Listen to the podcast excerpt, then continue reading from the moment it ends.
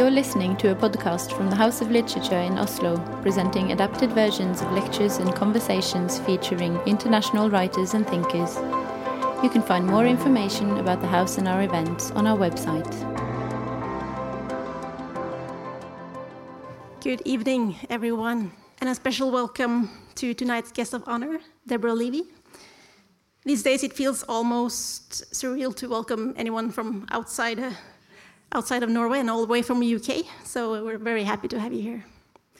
My name is Åse Lappegolan, and I work with the program here at the House of Literature.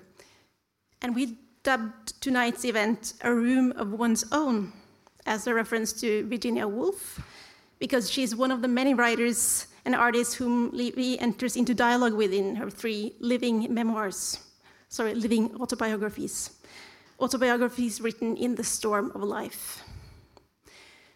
But we also dubbed tonight's event A Room of One's Own because the idea of space and home seems so central in all of these three books, in terms of where you belong and what you long for, and in terms of having a space for oneself to write, especially as a woman writer. Deborah Levy is an award winning writer of a number of plays, novels, and poetry, and most recently, as I mentioned, these three autobiographies called Things I Don't Want to Know, translated into Norwegian by Anne Katrine Wollebekk, The Cost of Living, and Real Estate, most recently. Levy has said that the choreography of writing includes an understanding of the personal and the political. And in her autobiographies, she brilliantly shows how the two are intertwined as she explores motherhood, womanhood, divorce, and new beginnings all written in Levy's precise and shimmering language. To talk to Levy tonight, we were happy to welcome writer and critic Maria Horvei, until recently the editor of the literary magazine Vinduet. So please give them both a warm welcome. Thank you.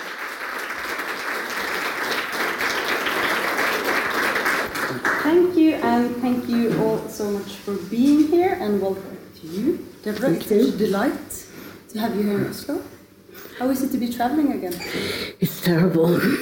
Um, I'm very pleased to be sitting down right now because I've been, uh, I've just arrived at Oslo Airport and there was one hour queue where we all standing up and people fainting. So it's lovely to be here on this chair and at the Literature House and to meet you and um, Thank you, Maria. Um, it, it does feel good to travel. Um, there's a lot of travel in my books for those who, who have read them. Um, so these books are a sort of mashup of travel writing and philosophy and politics and just the, the good old everyday life good on a Tuesday, bad on a Friday, maybe, something like that. We're going to talk about uh, these books uh, for the next 45 minutes or so. And uh, congratulations, by the way, on, on your recent installment. Uh, Real Estate is the most recently published, and uh, perhaps the place where we could start our conversation today. Um, I wanted to go straight into the beginning of this this living autobiography, yes. uh, as you call it.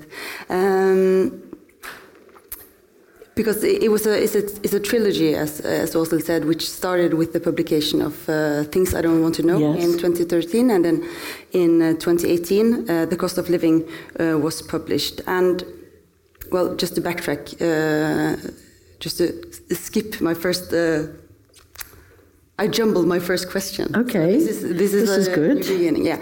No, yeah. I was uh, thinking. Would you mind just um, telling the audience a little bit about the impulse to write these books?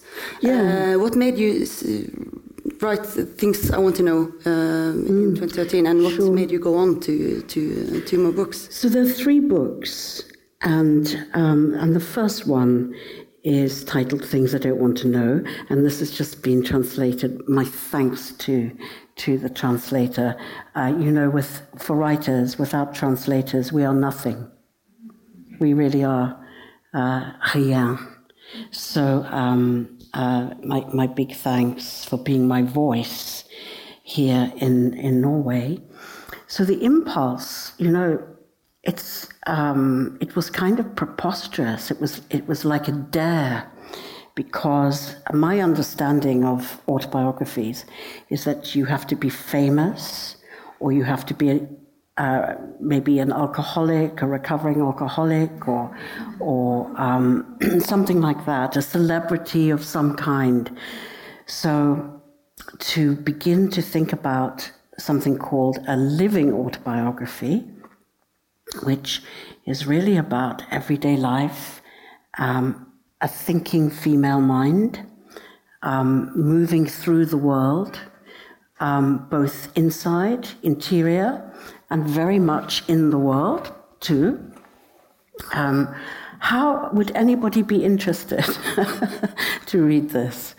And um, so, uh, Things I Don't Want to Know actually began as a response to an essay by George Orwell, uh, written in 1946, British political writer.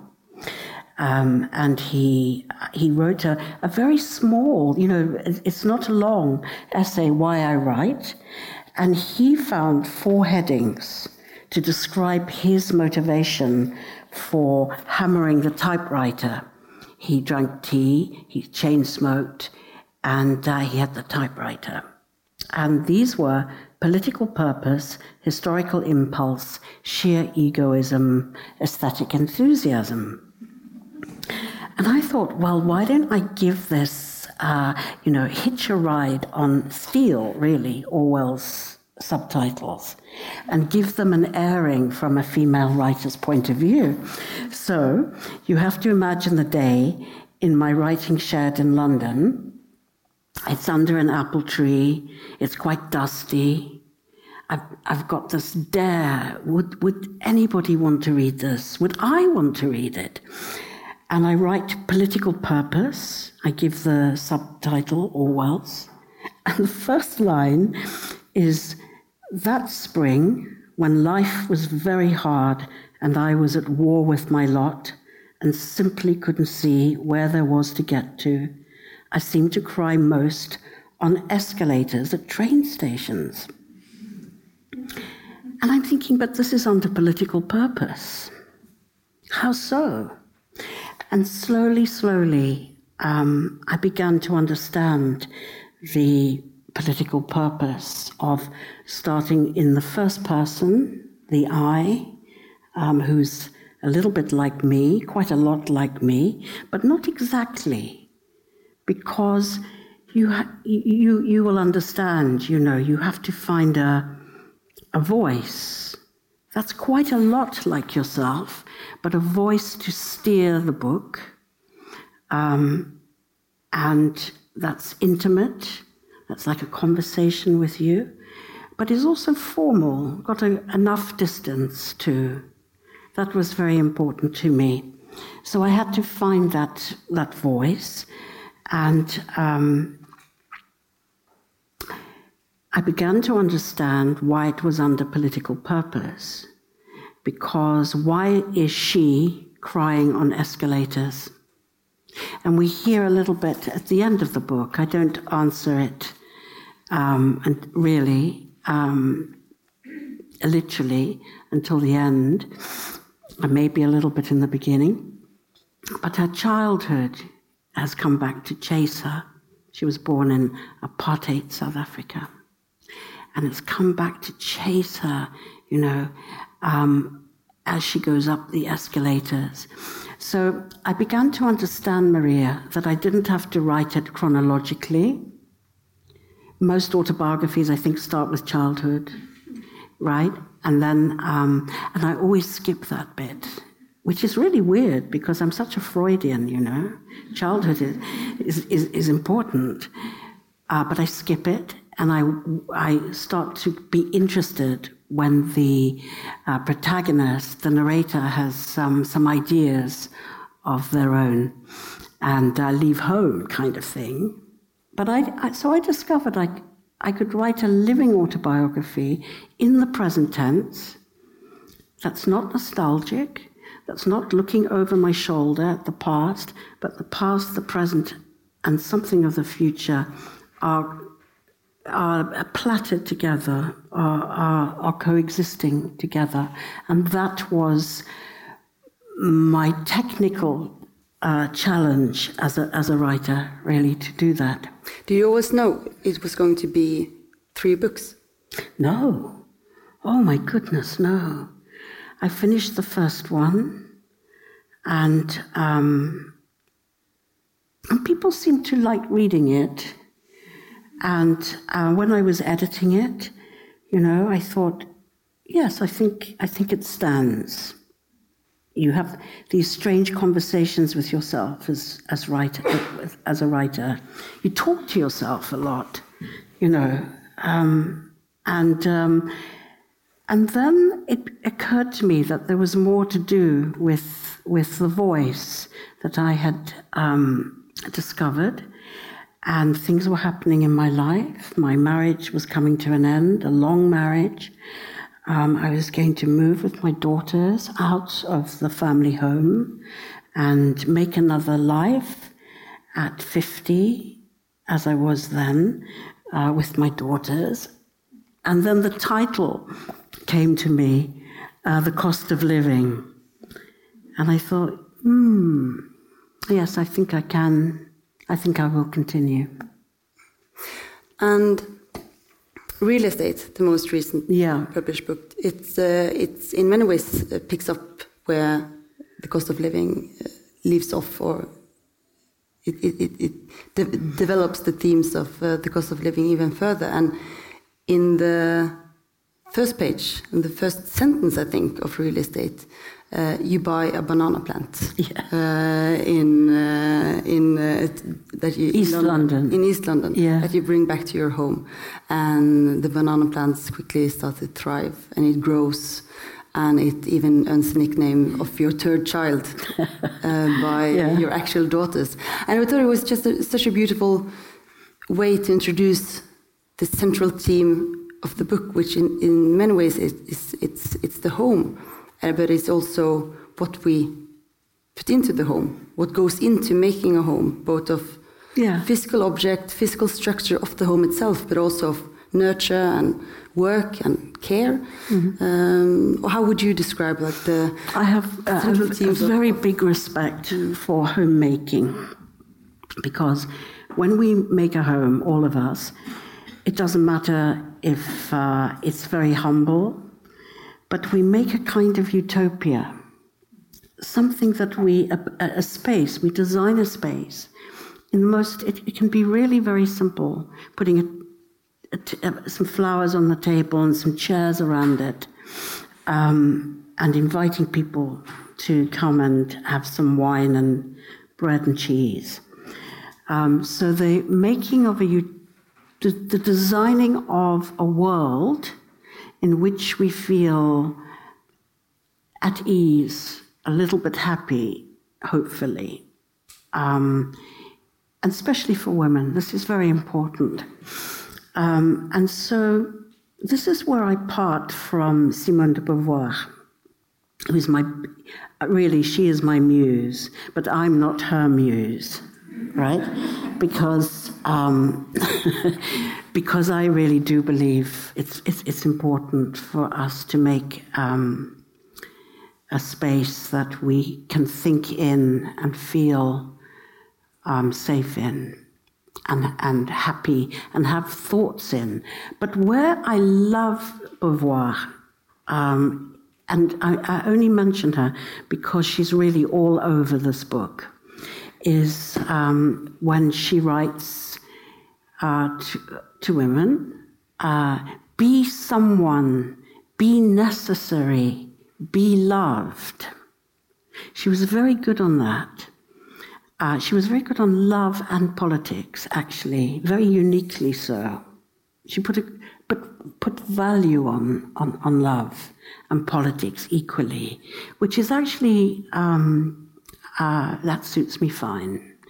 And um, so, real estate is looking at that, that funny word. It's an American term. Is, do you have that term here in, in Norway? we have an equivalent, but it, it doesn't directly translate. It's, yeah, because we don't have it in uh, Britain. You'd say um, property or estate agent, something like this. But I liked real estate together, so it's, so it's American.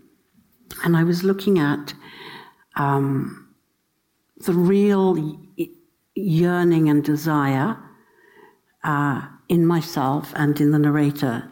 See, I have a sort of split. I kind of sometimes say narrator just to make a little bit of distance. Um, a, a, real desire for a house, for a, for, and is a house the same thing as a home? Because there are many women who haven't felt at home in their home, in their house. Okay, so um, that's the first question. A desire and, and, and, a, and a desire for, for a house. Then um, the second part of it is if patriarchy is the mansion, is the big house in the world that owns all the land and all the deeds to the land, then are women, women their tenants, sitting tenants, okay, on the land? So that's another question. Then it looks at the departure from a homeland, in, in my case, age nine, from Africa to, to Britain. And then it looks at, um, discusses with, with you um, unreal estate that's all our dream houses that we don't own, but we kind of um, design in our minds. Oh, I want that one, and I want those those shutters, and the doors like this, and it's got mimosa in the garden. So there's a lot of unreal estate. Um, dream houses. You sit on a tram and you think, hmm, Yes, I think I, I, I, I, will have this house. I want a house by the river. And there's a little rowing boat. And um, uh, the, the, you come in and it's painted a very particular green and a big wooden table. So a lot of fantasy. And I look at, uh, discuss the fantasy and the reality. And finally, in real estate, um, I come to the conclusion that actually my books are my real estate. They are my properties. And so when I was writing, I designed them just like I wanted to. In other words, these books, these particular books. And um, so when it's when it's published here in, in, in Norway, the nice thing about real estate is that you're really holding. I I, I wanted to be a, a, good host, a very good host, because you, you're holding my real estate in your hands. So actually, as an object, conceptually, it's it's quite interesting too. That's uh, that's interesting because I uh, one of the words I would use to describe your books is very, they're very hospitable. They're very welcoming uh, to the reader, and you feel you feel both uh, uh, engaged and um, and taken care of in a way uh, in uh, in uh, in reading them. And but one of the, the other things about your real and unreal estates in in in in your most recent books, that there's also a sense of haunting uh, haunting that yes. they've been haunted yeah. uh, by your past or the narrator's past and the narrator's former selves mm -hmm. that runs through the book almost in sometimes several of her books in a literal sense that, yeah. that the narrator meets a version of her, her former selves um, so it's almost like a cohabitation between past and present taking place and it's not always an easy living arrangement, no. but it's perhaps an inevitable one. Well, yeah. I mean, um, so I think this um, how we live in time. I mean, especially in the pandemic, I think this must have been more intense, really. But we, we live in the past and we live in the present at the same time. Because, um, not in any big way, I don't mean in a nostalgic way, you know, but you think, ah, something from the past comes up in the present. This is how thought streams work. And so writing has to find a way, in my view, of of holding these these thought streams. you know, it's not. It's much easier to write chronologically, frankly. Um, but but really, if we want to write how we think and how we feel, then we have to find a way to to honor that. And um, all of these houses that we're talking about in real estate are haunted by um, the specters of the past. It's true just this and that, you know. Um, in um, the cost of living, I actually um, had my nine year old self uh, knock on the door of my 42 year old self. And I couldn't believe I was going to try this out, actually. I just thought this is never going to work. Why don't you just stop now, Deborah? Why, why don't you go and have a swim, come back and do something sensible, you know? But I thought, but, but writing is a bit like it, like, you know, if you don't, if you just do something that you know how to do, then it's a bit boring, you know. You can go so far, it's nice, you can have a good writing day, but it's always uh, something that you really don't know how to write that pushes the story forward. So, anyway, I have this little girl. She's nine. She's in a summer dress. Her mother has cut her fringe crooked, you know, like, like, like so. Uh, she, she has no shoes on because in Africa she, she was barefoot. And she arrives in London at the door of her 40 year old self and she knocks on the door and she says, Let me in and the 40 year old self. So these are two, two of the selves that are kind of like me. Says, No, you can't come in. she doesn't want this child to make any trouble because she has her two daughters sitting on the on the sofa watching a, a show in Britain it called the Big British Bake Off about how to make cake.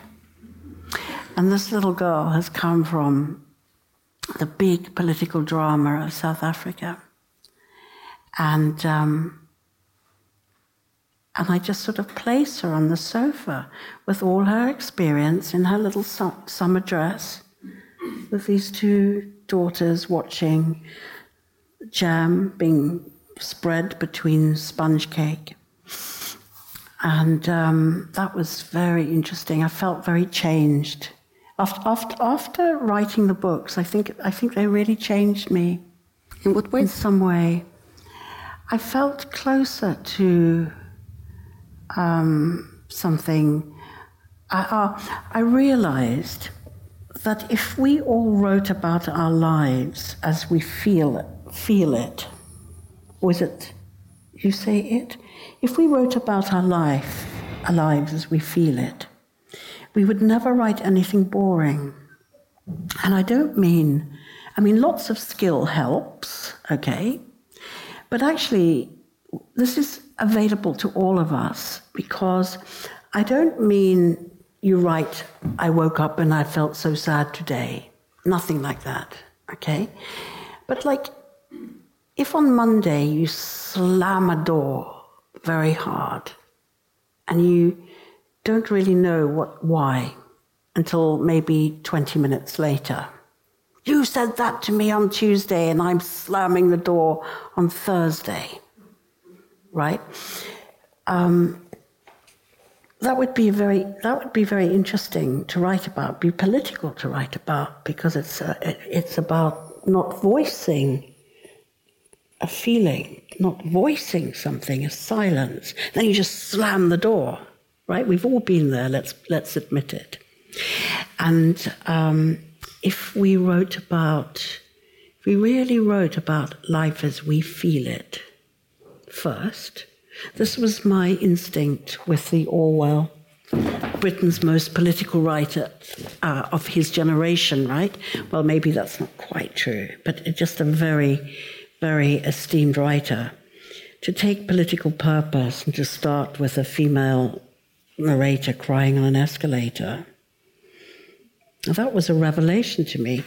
Same with historical impulse. I thought, well, I would have to write about South Africa. Um, again, in things I don't want to know, um, it's important to, to really explain the title. Uh, so the things we don't want to know, we know anyway, but we've pushed them down. We've we've we've repressed them. Okay, so it's a bit like when a bill comes in through the post. We know what's inside the envelope, but we're not going to open it. Something like that. So um, the things the narrator doesn't want to know come back to chase her, to haunt her on that escalator going going up. Can I read a little bit? Please do. Of this. Maybe is it is it more polite to stand up? Oh, maybe I have to take this. Sorry.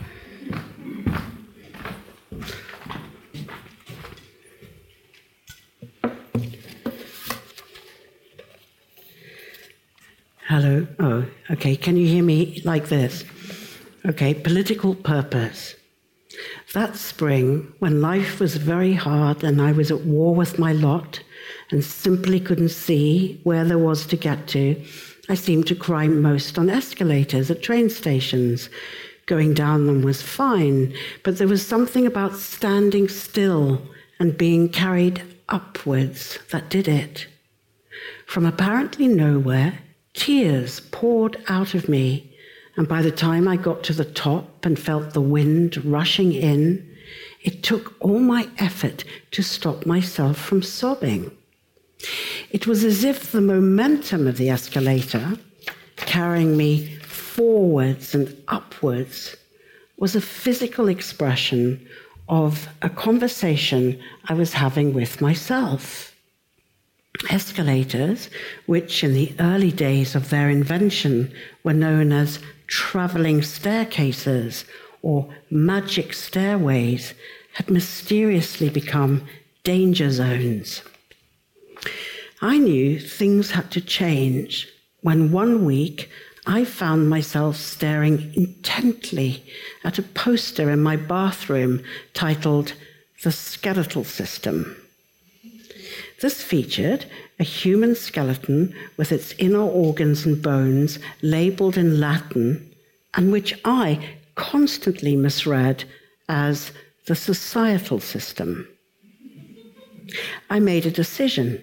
If escalators had become machines with torrid emotionality, a system that transported me to places I did not want to go, why not book a flight to somewhere I actually did want to go? The man on the aeroplane, unlucky enough to be sitting next to a weeping woman, looked like he'd been in the army and now spent his life lying on the beach.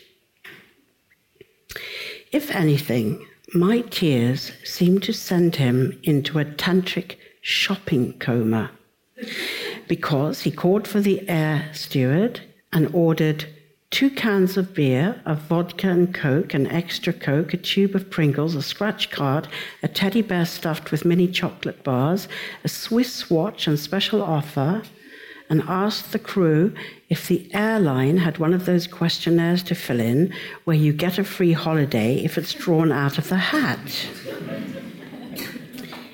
he pushed the teddy bear into my face and said, That'll cheer you up if nothing will, as if the bear was a handkerchief with glass eyes sewn on it.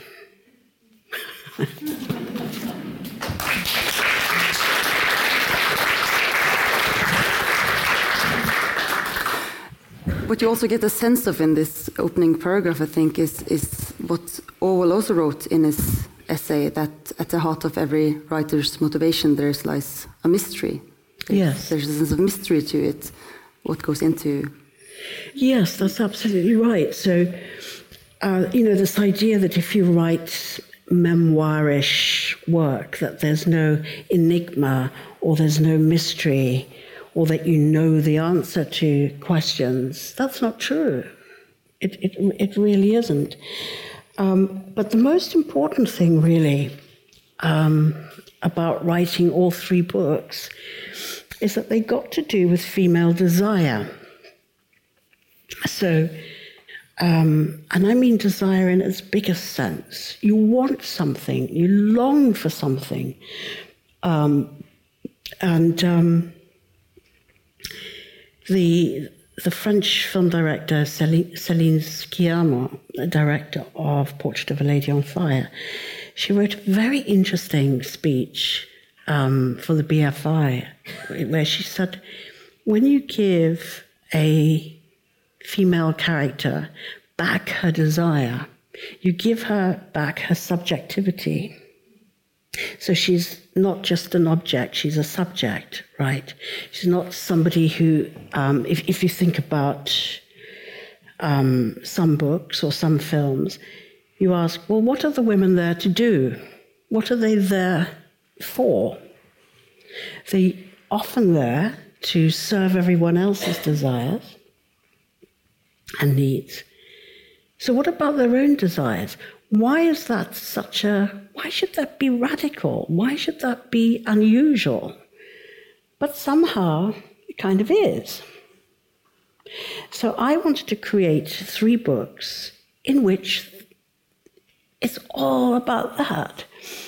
You know, you, you, you, you return subjectivity and desire to all the personae in in the book, and um, so so these books, in a sense, are instruments that you can put out into the world, um, which go yes.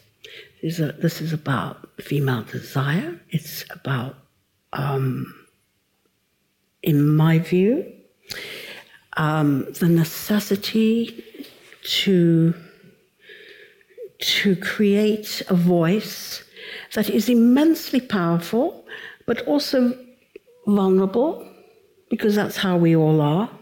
They can coexist. Um, that is um, outspoken, but also quiet. Um, so, in, in things that I want to know, um, I think um, I write to become a writer, I had to learn to speak up, to speak louder, and then louder, and then just to speak in my own voice, which isn't loud at all. So all three books really run with that idea.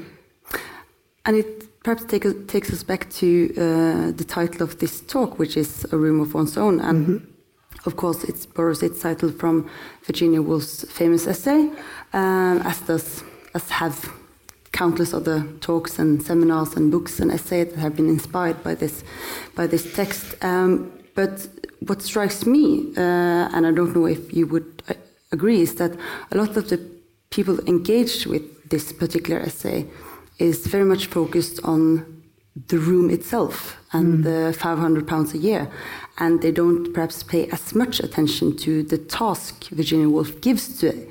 to the, she, she says what, what work needs to be done in that room.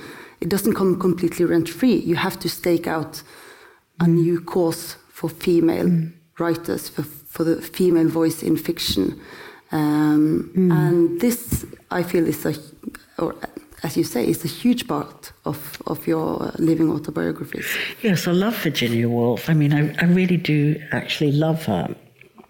Um, I tell you what I love about her. When she wrote her first um, ever review, so you, you, you will remember Maria writing your first ever, the very first one. Uh, what did she do with the money? She bought a Persian cat. It is true that she had some private money, right? The next time she, um, now she's got a little bit uh, of a name as a and reputation as a reviewer. So she bought a motor car. Oh, that's a well-paid job.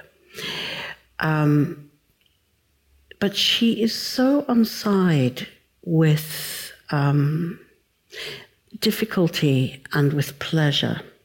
And she writes very calmly. She writes much more calmly, in my view, than she feels. That's quite important.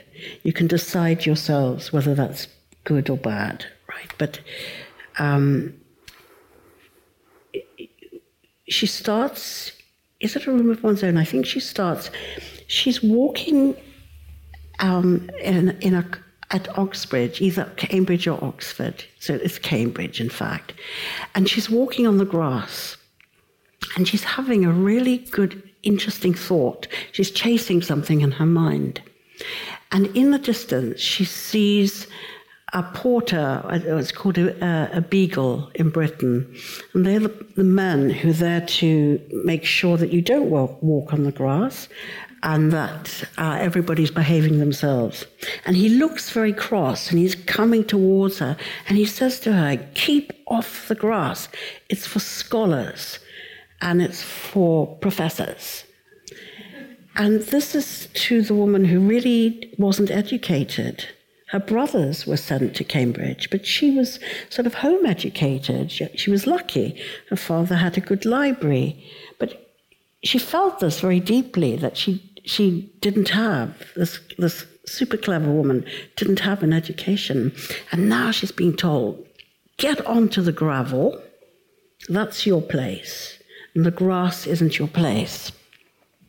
And um, and she loses her thought. She loses what she was thinking, and what she can't say, of course, is that that was a valuable. That might have been a very valuable thought. Imagine if we'd lost that book uh, that essay, A Room of One's Own. Luckily, we didn't because she writes in, in her room of, one, in, of her own. Um, and then later, in an essay called The Professions, she says, What is a woman? I don't know. We don't know until until she's been allowed to express herself, her skills, to develop her skills in every area of life. Then we don't, we, I don't know, she says. I like that question. I don't know. That's fair enough. Um, but in real estate, it's not just um, a room of one's own. It's feeling, it's, it's a world of one's own. It's a world in which we f- collectively feel um, more at ease with, that we take more care of. Um, so I push it, I push it out. Mm. Yeah. At the same time, you do have a room of your own or a shed of your own in uh, in both mm. the hmm. cost of living and in real estate. Two different writing sheds, and and you vividly. Uh, describe them and, and, and make clear how important they are for your work. Mm. Uh, at the same time, one of the things I, I, really delighted in, in in both these works is how you describe writing all over the place. You write mm. in hotel rooms, you write, mm. write, in balconies, you write before your daughters wake up in the morning. It's like you you're carving out this room of your own and and, and taking it with you. Or do you, are you able to write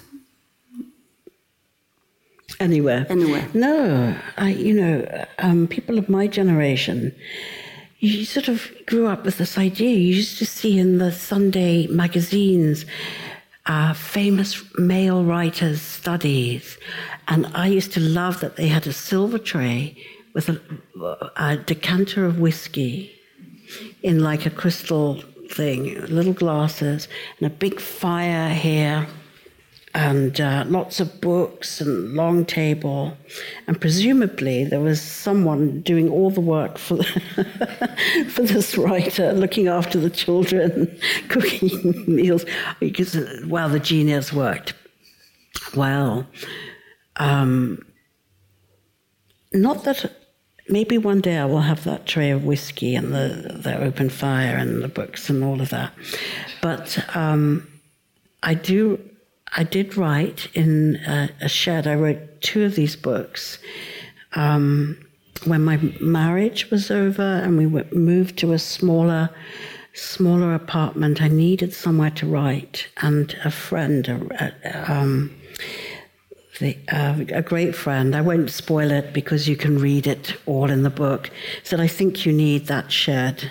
And this was the beginning of my love of, of sheds.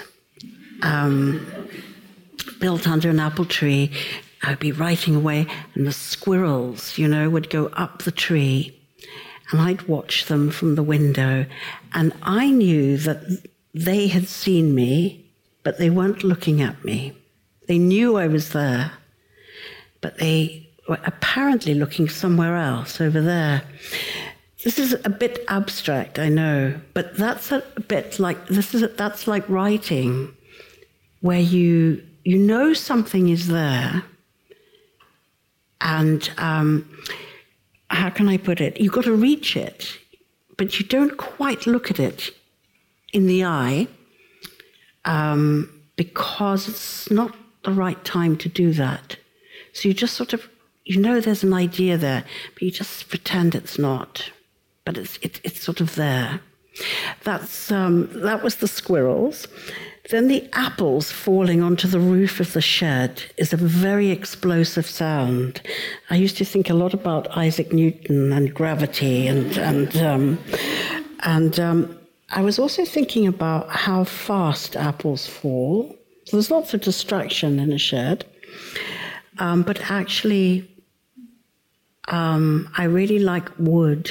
Maybe I should move to Norway and have a cabin I love to write in wood, the smell of the wood, and the kind of, um, it's not too bright wood, like white walls, you know. It's, it, I feel very held by it. Um, and, uh, and the solitude, the beautiful, beautiful solitude of um, those years writing in the shed was such a comfort to me, such a, such a nourishment to really be able to think very deeply. Um, writing, just so it doesn't get too romantic, you know, I'm not writing in a, on paper, I've got a big desktop Mac. Um, and, um, and I'm peering at the scrolls over it, like so. Um, so the, the, the shed is, is a, I recommend it. I recommend you write out of the home if you can and um, and the shed was a, a, real revelation to me. And now I'm in Paris for a little bit, and I find that um, I really like to write um, with the window looking out on the market. That is, I, I, I work early in the mornings. And the market is put up at about six or seven in the morning. I like to see it all being put up and to run down and have a coffee uh, in the cafe with the people who are going to be selling vegetables and cheese and all in the market, and we talk. And then I come up and write, and that suits me very well. You wrote uh, you wrote two novels as well in the shed. Yeah. yeah, in between the, the yeah. autobi uh, living autobiographies, yeah. and uh, and that's also one of the the pleasures of, of these books is that you you point out how scenes or situations or locations from your real life experience wind up in in your novels so yeah. that you, you, you get this bridging between the the autobiograph biograph uh, the memoirs memoirs mm. Fair enough. Um, and the fiction. Um, yeah. Did you enjoy this? This. Uh... I very much like writing fiction and and and non-fiction together. Um, you know, I, in fiction, um, I'm writing a novel right now. You know what I'm writing about right now? I'm writing about the double, the doppelganger. Oh my goodness. Oh, it's, it's so interesting. Um, and um, so it's, it's, it's about a woman who apparently meets her identical living human double. Can you imagine what sort what sort of reality levels um, am I going to set up here? All help, you know, please give me some ideas. Anyway, it's, it's, it's, it's fantastic to write it, and I won't talk about it because um, that's a bad idea, you know, when you're writing a book. And it, um, it exists in a different way because I have avatars to speak for me in novels, whereas strangely enough, in the living autobiographies, um, there's I, I don't know whether I was going to say something that sounds too grand, um, but I'll try and put it another way. There's sort of history. There's history in them. So um, when I first started writing things that I want to know, both my parents were alive my mum and dad were alive. Um, um, after I finished real estate, both my parents were dead. So, um, so my father died in the summer of this year, and my mother, who I write a lot about, died in 2015. But when I started this book, she was alive, and so um, they are in my books. They are very alive in, in all three of these books.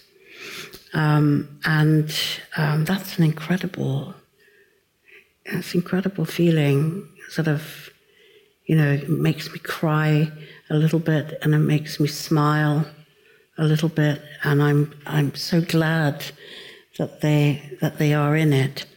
The Where, residents of your real estate. Say again? They're residents of your real estate. They are. They are. So they're different projects. Yeah. We're running out of time, but um, I just wanted to to scoot slightly back to uh, to the political purpose of mm-hmm. your of your um, writing, uh, which you zone in on in uh, in mm -hmm. things I don't want to know and and develops further develop further in in the later books. And it's got to do with what I sense is um, you making the link between having a language and being in power or in power of your own life, in charge of your own life. And, and um, there's a wonderful description in the early chapters of, of Things I Don't Want to Know of a group of mother, mothers, young mothers, who are probably a bit baffled by the new experience, and you mm. describe how their words seems to be developing into this sort of gloopy, babyish, but not quite, not quite, uh, or childlike at least. Um, mm -hmm. Substance. Things are smiley and goopy and yes. Um, and uh, and I just if, if you could in conclusion to this conversation, just perhaps um, either read uh, yeah. this passage or just develop slightly I'd love on to, this. I'd love to end with political purpose, mm. because my purpose is to write works of literature that topple the patriarchy. That would be good. Um, I would like to because you know patriarchy is so bad for men and it's so bad for boys and it's so bad for everybody so it's just bad so um, i want to i want to write I, I want these books so full of of life i hope that's why they're called living autobiographies um, I have no problem with them being political. So I'm looking at here. Um, I'm just going to jump in, okay? It's not going to make much sense. Mother was the woman the whole world had imagined to death. It proved very hard to renegotiate the world's nostalgic fantasy about our purpose in life. The trouble was that we too had all sorts of wild imaginings about what mother should be and were cursed with our desire not to be disappointing. We did not yet entirely understand that mother, as imagined and politicized by the societal system, was a delusion.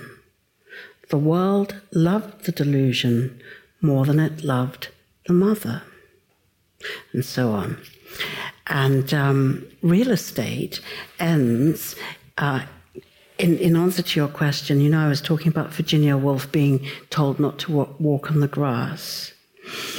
Um, so real estate ends with permission to walk on the grass. Hmm. It's a lovely way to end this conversation as well. Thank you so much for uh, being here, and thank you all. thank you. Thank, thank you. You've been listening to a podcast from the House of Literature in Oslo, presenting adapted versions of lectures and conversations featuring international writers and thinkers. You can find more episodes and subscribe to our podcast on iTunes, SoundCloud, and our website. The music is by Apotek.